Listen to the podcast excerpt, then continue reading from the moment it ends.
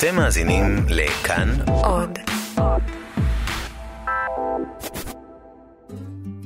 בוסטר, עם אור ברנע ואור אלתרמן.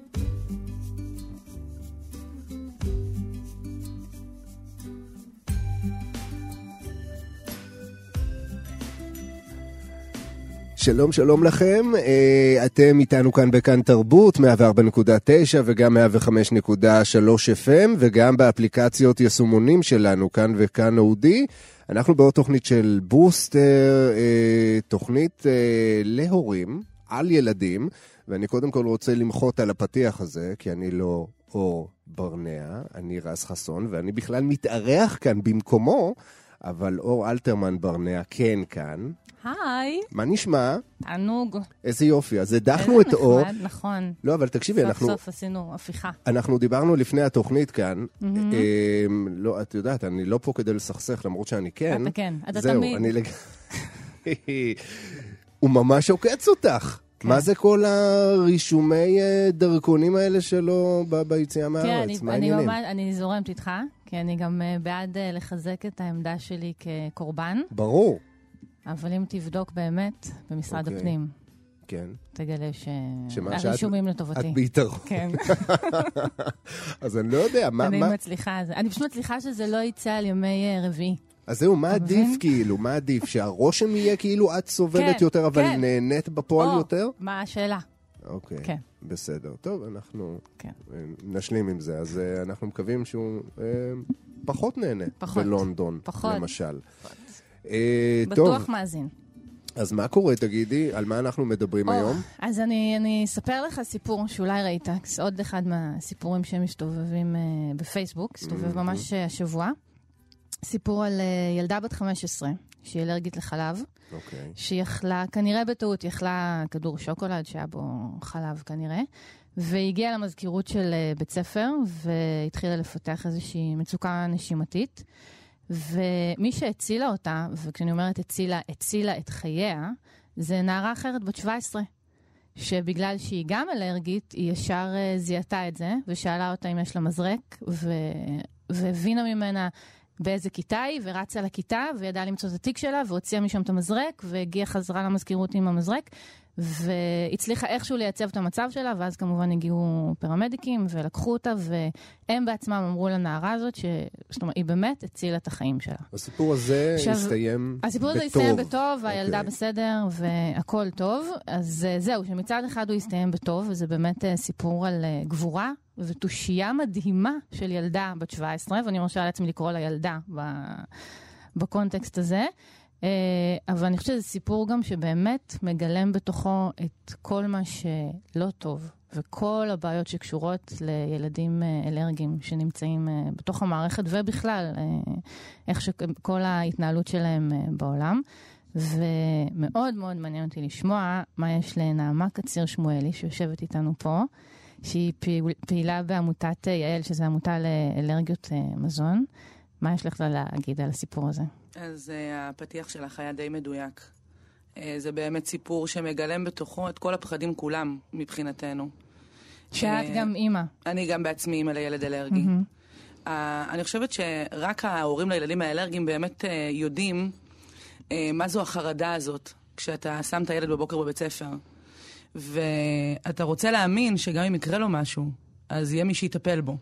ומה שקרה באירוע הזה בעצם עוד פעם מחזיר אותנו למקום הזה שאין באמת מישהו בתוך המערכת שיודע מה לעשות וידע להיות שם בשניות הקריטיות, הכל כך קריטיות האלה עם הילדים שלנו, אם חס וחלילה קורה להם משהו. מאוד מפחיד. אבל כשמכניסים... קודם כל, אלרגיות זה לא משהו חדש. נכון, ילדים מסתובבים עם אלרגיות כבר שנים, וגם אלרגיות מסכנות חיים. איך זה יכול להיות שהמערכת עדיין לא ערוכה? אני חושבת שזה לא רק המערכת גם, אני חושבת שזה באופן כללי, קודם כל מדינת ישראל כמדינה. אה, מידת המודעות פה ביחס למדינות אחרות בעולם היא מאוד מאוד מאוד מאוד נמוכה. וזה משפיע בין היתר גם על אה, איך שהמערכות עובדות. ומערכת החינוך זו דוגמה מצוינת. אה, יש המון אירועים, אגב, של חשיפות אה, אלרגיות, של, של ילדים אלרגיים בבתי הספר ובכלל מוסדות חינוך. לא תמיד אנחנו שומעים עליהם, אבל, אה, אבל המקרה הזה שבאמת היה מאוד מאוד קיצוני, עם ילדה שהגיעה במצב מאוד מאוד קשה אה, לבית חולים. היא באמת בסדר, אגב, היא כבר בבית ומרגישה הרבה יותר טוב. אה, אלה לא מקרים שקורים כל יום, אבל כשזה קורה, אתה מצפה שכן יהיה מישהו שידע לתת מענה, וזה פחד גדול מאוד, מאוד. את זה... חושבת שאולי... איפשהו הבעיה כאילו בתפיסה של המערכת, בגישה של המערכת לסוגיה הזו, זה שאלרגיה נשמעת כמו תופעה אפילו קצת ידידותית, נכון? כן. כאילו, כן, מתעטשים קצת, קצת, כן, קצת מגרד, קצת כן. מתעטש, קצת מגרד, צורב בעיניים ואתה דומע. אה, לא נורא, אז יהיה לך קצת לא נעים. ו- ו- ונעבור את זה, אבל זה, זה לא המצב. זאת אומרת, עדיין יש איזשהו קושי בהפנמה שאלרגיה מסוגים מסוימים היא פירושה מוות חד משמעית, אלא אם כן יש את האמצעים במקום אה, לספק לה מענה רפואי מיידי. נכון? זה כמו... קודם כל, אתה מאוד צודק. אלרגיה זה מונח מטעה, כי הרבה אנשים אלרגיים.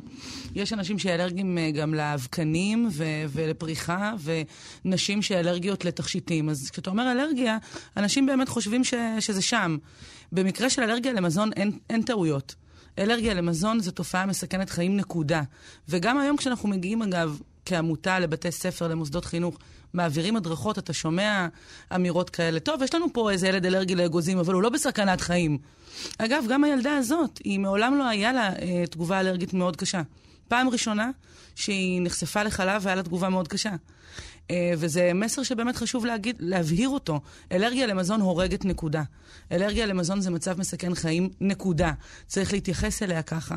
צריך להבין שגם ילד שלא היה לו תגובה אלרגית מאוד חריפה, לא אומר שהתגובה הבאה שלו לא תהיה קשה ומסוכנת. להפך, ככל שילדים נחשפים, גם אם התגובות שלהם היו קלות יותר קודם לכן, סביר להניח שהתגובה הבאה תהיה קשה יותר וכך הלאה. אז הפחד הוא באמת פחד ממשי כל הזמן. הפחד הוא כל הזמן. אני, אני, אני שעכשיו אה, פונה אליך בתור אימא. כן. אני יכולה לומר שגם אחרי האירוע הזה היה לנו מאוד קשה. אני, אני, קודם כל, באופן אישי אני יכולה לומר שהיה לי מאוד מאוד קשה להירדם ביום חמישי בלילה. אבל uh, יותר מלהירדם היה לי גם קשה לשלוח את הבן שלי בבוקר לבית ספר. זאת האמת. Um, כי אתה... הילדים שלנו כבר, הילד שלי כבר גדול, בסדר? כמה הוא? הוא בן 13, עוד מעט, 12 וחצי.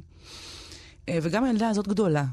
ואחד מהדברים שאנחנו כל הזמן מנסים להגיד אותם לסביבה שלנו זה שאנחנו מחנכים את הילדים שלנו באמת מגיל מאוד מאוד צעיר, הם יודעים מה מותר להם ומה אסור להם, והם מאוד אחראים והכול.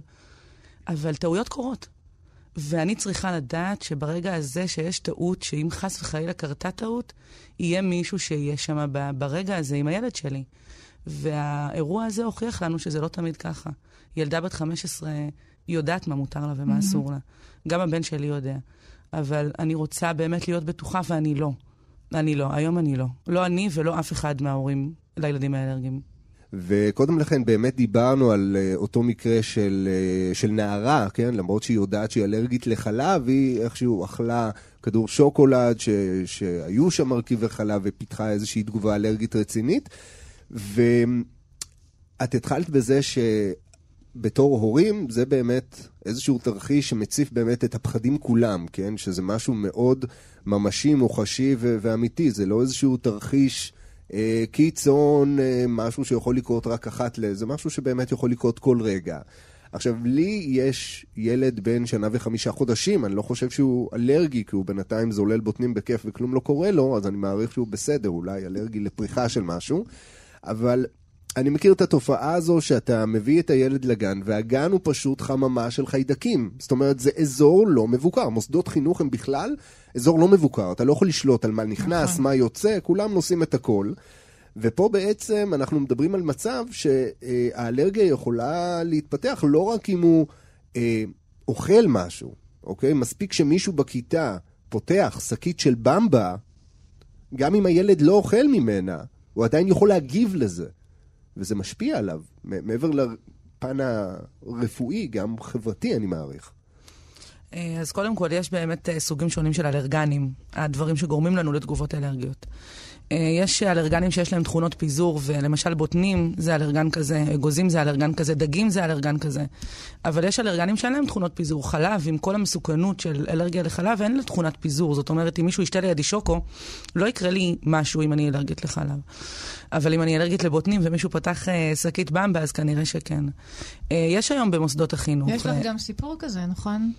יש סיפור עם הבן שלי היה ככה, כן. עם הבמבה, שמה קרה? הבן שלי, כשהוא היה בגן, אה, הסייעת החליטה שלא כל הילדים צריכים לסבול, זה משפט כזה שאנחנו שומעים אותו המון. כן. לא כל הילדים צריכים לסבול בשביל ילד כי אחד. זה סבל נוראי זה למנוע סבל מהם. נוראי. היא יכולה להחליף את זה גם ב... לא כל הילדים צריכים לחיות. כן, לא. כן, אז ה- לא כל הילדים צריכים לסבול על זה, עלה לנו בשלושה ימי אשפוז, אה. והגענו למ- למיון במצב מאוד לא פשוט. כי הביאו אה, במבה. כי הביאה במבה, כי לא כל הילדים צריכים במבה. לסבול.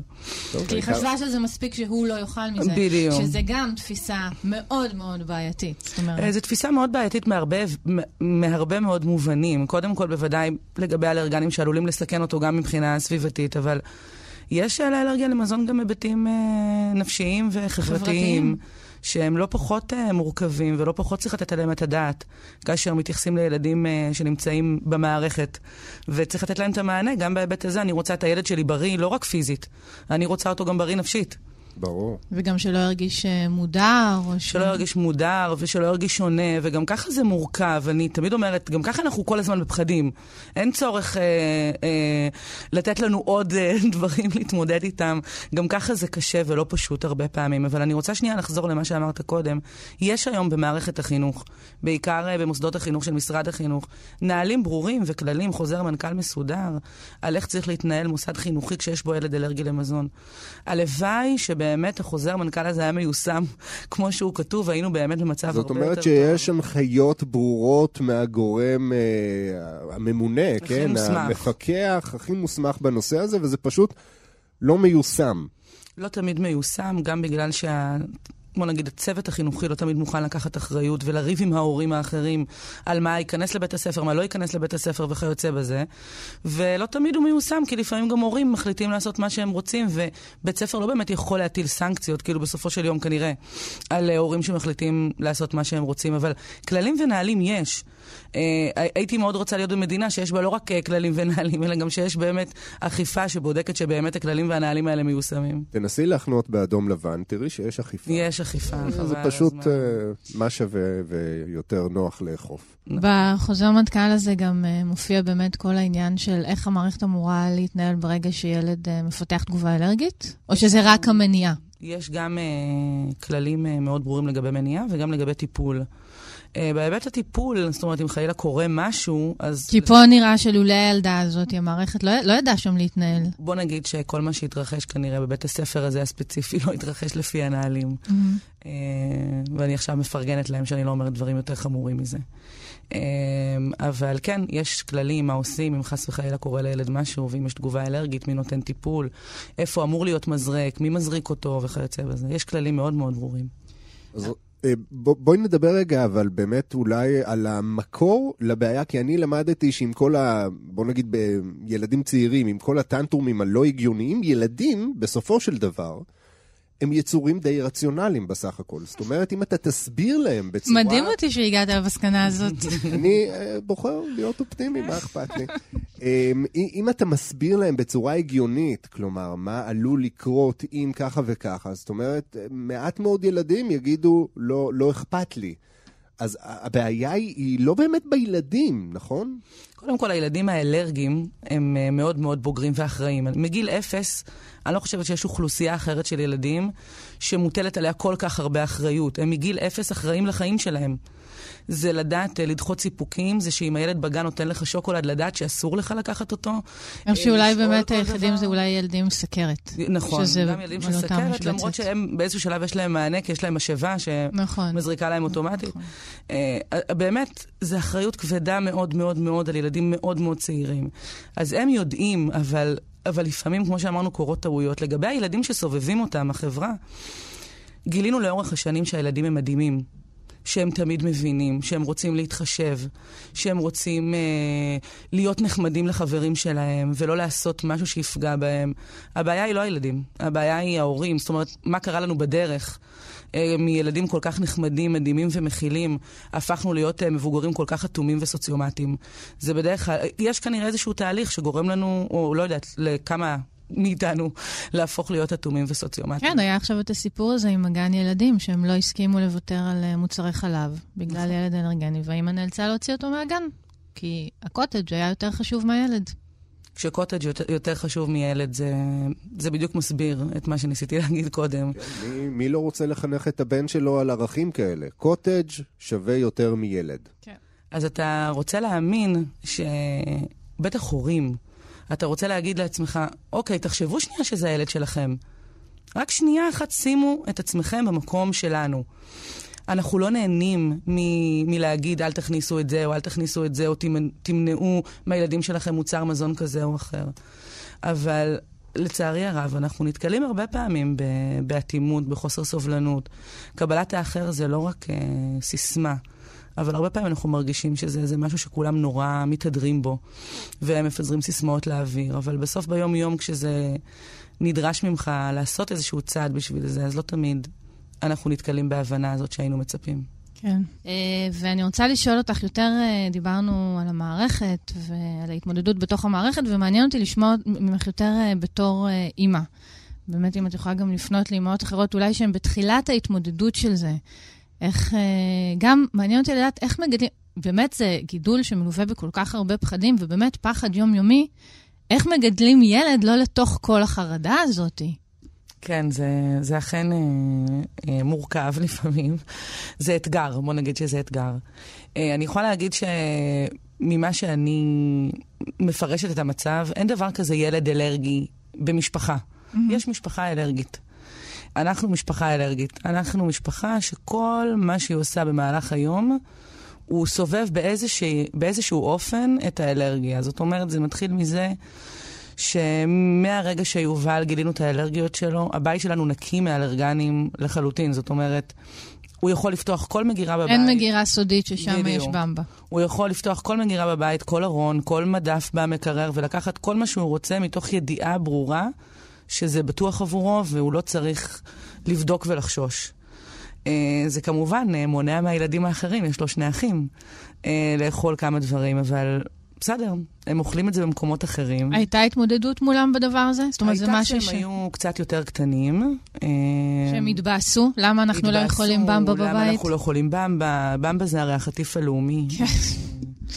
אה, כזה משהו שאם אתה לא אוכל אותו, אתה לא גודל. אחד מאבות המזון, ברור. בדיוק.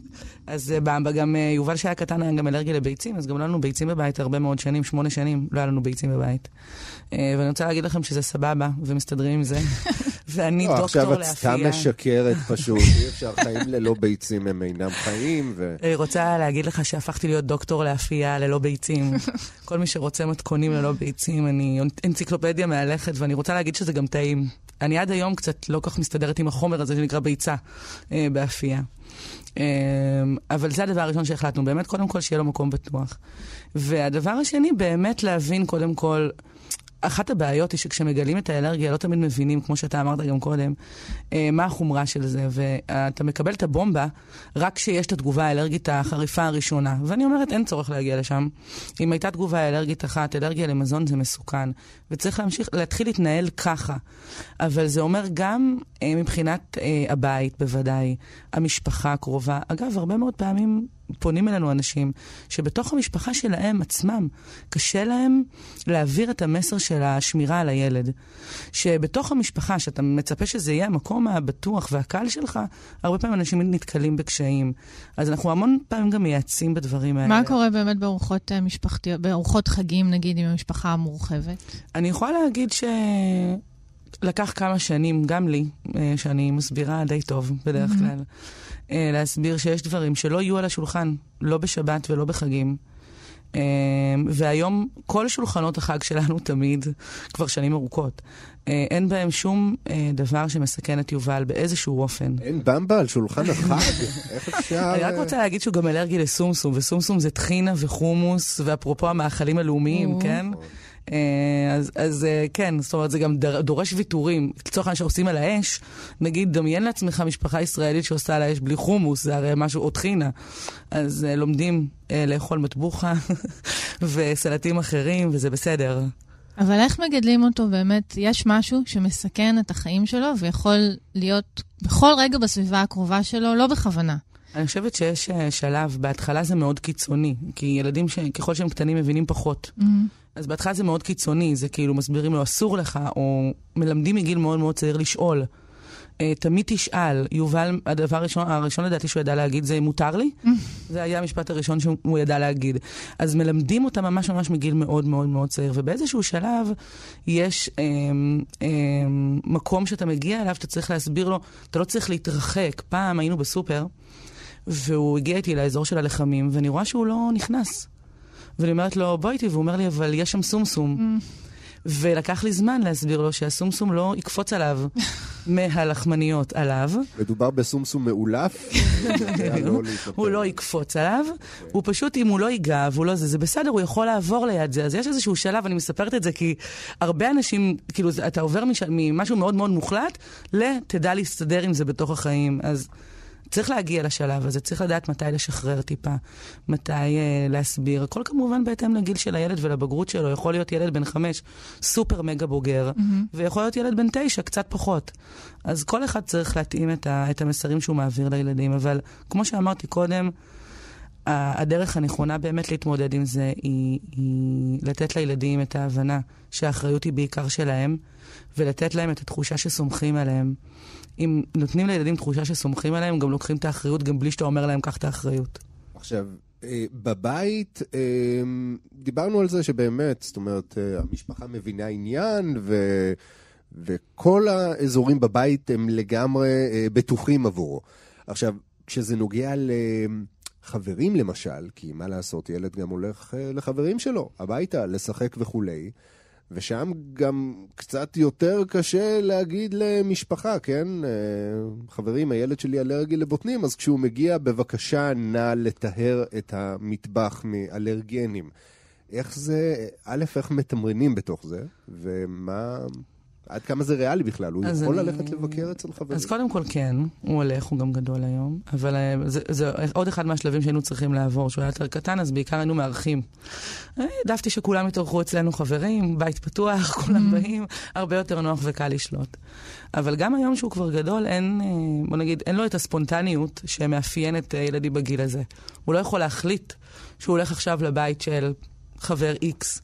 זאת אומרת, הוא חייב... ונשאר לארוחת ערב. או, או צהריים, נגיד אחרי בית ספר, לפעמים mm-hmm. ילדים הולכים אחד לשני, אז יש ילדים שהוא יודע שהוא יכול לאכול אצלם, שאני אוכל לדבר עם ההורים שלהם והם מבינים והכול, ויש ילדים שפחות. אז אה, הוא, אין, אין דבר כזה ספונטניות, זאת אומרת, אה, הכל אה, מתוכנן מראש, ידוע מראש. אה, זה לא משהו שיכול לעבור ככה. ויש לזה מחיר מבחינה חברתית? זה משהו שהוא הרגיש במהלך השנים? אני חושבת שיש לזה מחיר מבחינה חברתית. אה, אני, תראי, יש, יש ילדים והורים שהם מאוד מכילים ומבינים, ויעשו הכל, ואפילו יצאו מגדרם, לפעמים כבר לא נעים לי, ממש יוצאים מגדרם כדי שיהיה לו הכי בטוח והכי טוב והכי מדהים.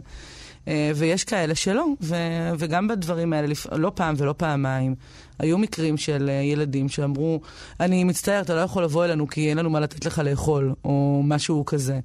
וזה לא בגלל שאין...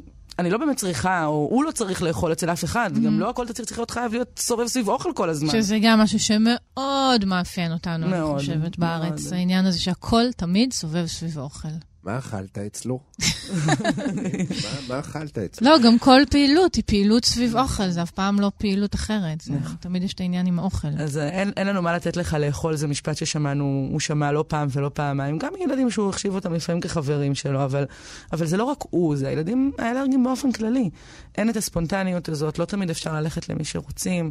תמיד זה חייב להיות באיזשהו הסכם אה, מוסדר בין ההורים קודם לכן, ומשתדלים.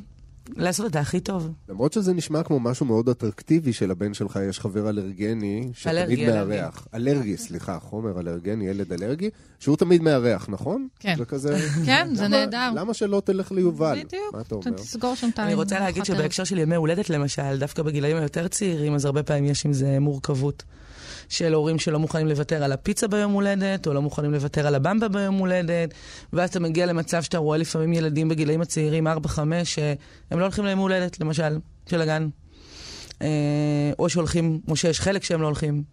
אה, אז כן, גם... אבל גם יש סיפורים יפים, נכון? סיפורים יש לך סיפור יפה על בר מצווה. סיפורים נכון. מדהימים. יש לי יובל כן. חבר מאוד מאוד טוב. לא רק הוא, אגב, לאורך השנים היו סיפורים כאלה, אבל הבר מצווה שלו הייתה מדהימה. אה, כל המטבח היה נקי ומותאם ליובל, והוא יכל לאכול מה שהוא רוצה שם. ואימא שלו התקשרה אליי 70 פעם להגיד לי מה יש בתפריט ושאני אעזור לה לבחור, ומה בטוח ומה פחות. היא אפילו וידאה שיש לה באורחים רופא, שאם חס וחלילה קורה משהו, באמת יצאה מגדרה בצורה וואו. מדהימה. ממש הפיקה בר מצווה. כבר לא היה לי נעים, הרגשתי כאילו זה הבר מצווה שלנו, אבל uh, היא באמת מדהימה. ו- ויש הרבה סיפורים כאלה של הורים שבאמת מנסים לעשות הכל כדי שהילד שלך ירגיש כמו כולם. טוב, אז מצד שני גם הסיטואציה הזאת היא יוצרת גם סוג של פילטר לחיים. מי באמת חבר שלך וחפץ ב- ב- בשלומך באמת? וואו, ממש. זה ממש ככה. מי שחבר שלך יקבל אותך כמו שאתה, יתאמץ בשבילך קצת, ומי שלא, אז כנראה שלא. ותמיד יעדיף אותך על שקית במבה. תמיד, שזה המבחן ה... או קוטג'. או קוטג'. כן. אמ, תגידי, אני רוצה לשאול אותך עכשיו רגע לגבי העמותה. מה בעצם המאבק העיקרי שלכם היום? אנחנו קודם כל, עמותת יעל זה עמותה של הורים. אנחנו כולנו מתנדבים אה, בעמותה, עושים את כל הפעילות בהתנדבות. אה, מי... זה מהדברים הכי קטנים, ממתכונים לסופגניות לחנוכה בלי חלב וביצים. שזה גם מדהים אותי רגע, שזה פשוט, זה באמת תופעה מדהימה. שתמיד אימהות, זה, זה גם לרוב אימהות, אבל יש גם אבות, אה, שרק מהסיפור האישי נול, נולד האקטיביזם הזה. נכון. בדרך כלל בעמותות האלה את לא תראי אנשים מבחוץ שאין להם נגיעה אישית לסיפור. לחלוטין. זאת אומרת, את בתור, בתור הורה אתה מתמודד עם הדבר הזה, ואז אתה מבין שאתה חייב לפעול, ואם זה לא יהיה אתה, זה לא יהיה אף אחד אחר, ואז נולדים כל המאבקים האלה. וואי, ממש נכון. וזה לא תקין. זה לא אמור להיות ככה, למרות שזה כביכול המהלך הטבעי של הדברים. אני פשוט חושבת שלכולם יש איזושהי בעיה, ואז כל אחד נמצא באיזושהי עמותה אחרת. אז אני נמצאת בעמותה של, הילד, של ההורים לילדים האלרגיים. אה, אבל באמת העמותה פועלת ממצב של תמיכה יומיומית להורים, על איך להתנהל ביום-יום, מרמת המתכונים, mm-hmm. ועד רמת באמת אה, פעילות בכנסת מול משרדי הממשלה, חקיקה ומדיניות וכולי. הדרכות בבתי ספר, במעונות יום, בגנים, אנחנו עושים הדרכות בכל רחבי הארץ.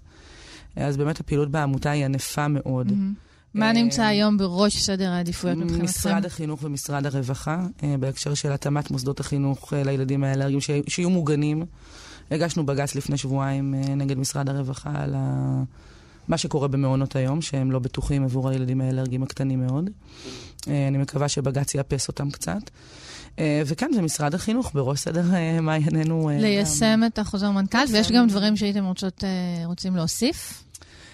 אנחנו רוצים ליישם את החוזר מנכ"ל קודם כל, mm-hmm. זה דבר ראשון. ולא רק, כי אנחנו חושבים שיש, בעיקר בבתי ספר של הילדים הבוגרים יותר, חטיבות הביניים והתיכונים, יש הרבה פחות מודעות. הרבה פחות הבנה שילד בתגובה אלרגית לא יכול לטפל בעצמו וצריך שמישהו יטפל בו, גם כשהוא בן 16. זהו, זה בטח חלק מאיזו תפיסה שהם נכון. יותר גדולים, אז פחות אז צריך אז, לדאוג להם. כן, אז זה כרגע בראש סדר העדיפויות שלנו. אנחנו אחרי מאבק קשה מאוד שניהלנו בקיץ נגד הכוונה של משרד החינוך לבטל את הסייעות לילדים האלרגיים. Mm-hmm. המאבק תם וניצחנו בו, ומשרד החינוך השאיר את הסייעות, אבל הוא באמת לא באמת תם. עד היום אנחנו עדיין נאבקים על הזכות של הילדים שלנו ללמוד בבתי ספר ומוסדות חינוך בטוחים. שהמאבקים תמיד נמשכים, נכון? זה אף פעם לא נגמר. לא, לא, אנחנו ניצחנו. אבל תראה, אבל יש ניצחון. כן, לא, אתה חושב שניצחת, ועדיין לא ניצחת, ניצחת. אתה יודע שיגיע הרגע שבו זה יכה בך שוב, פשוט זה. כן. טוב, יש לנו שתי שאלות שאנחנו תמיד שואלים. במה את חושבת שכשלת בהורות שלך? בטח כולם אומרים את זה, אבל אני אגיד שפעם שלא היו לי ילדים רציתי שאני אהיה אימא כזאת נורא מכילה. כן, כולם אומרים את זה. בדיוק. כולם. אני לא, ואני תמיד אומרת שזה לא כישלון. לצעוק על הילדים זה לא כישלון, אני מצטערת. אוקיי, כן, אני פה בשביל לקדם את האג'נדה הזאת. זהו, הבן שלי, הבן שלי לא מגיב אם אני קורא לו אורי, זה תמיד אורי! ברור. אוקיי. אז במה הצלחת? נראה לי ש... אם אני רוצה לדעת אם עשיתי משהו טוב בחיים, אני צריכה להסתכל על הילדים שלי, זה כנראה ההוכחה, ההוכחה לזה שבכל זאת עשיתי משהו טוב. אפילו שאם קצת צעקתי עליהם. בזכות זה, בזכות הצעקות. טוב. טוב. אז מה, איזה כיף היה להיות פה. נכון? ממש. טוב, אז בוא נשאיר את אור בלונדון. אוקיי, מעולה. מעולה. אור, גזור את הדרכון, אל תחזור. אז אור, תודה רבה שהזמנת אותי. רז, תודה רבה שבאת. בכיף, תודה רבה גם לך, נעמה קציר. תודה לכם. פעילה בעמותת יהל, הרבה הצלחה והרבה ניצחונות, מוחלטים וסופיים. אנחנו לא מפסידים. ותודה רבה גם לכם שהייתם איתנו, תודה רבה גם לשלומי בן עטיה על ההפקה ולאריאל בן דוב, ואנחנו, אתם, תשתמעו עם אור ואור בשבוע הבא, אני אהיה במקום לא אחר. לא אמרנו ש... לא סגרנו לפני רגע? אנחנו נדבר על זה עוד אוקיי. רגע בהרחבה. אה, ואתם מוזמנים להאזין לנו גם בשידורים החוזרים וגם בעמוד ההסכתים, פודקאסטים שלנו, בכתובת www.kan.org.il/פודקאסט, הפודקאסט של בוסטר ועוד תוכניות נוספות. זה הכל. יאללה, סוף שבוע ביי. טוב, ביי.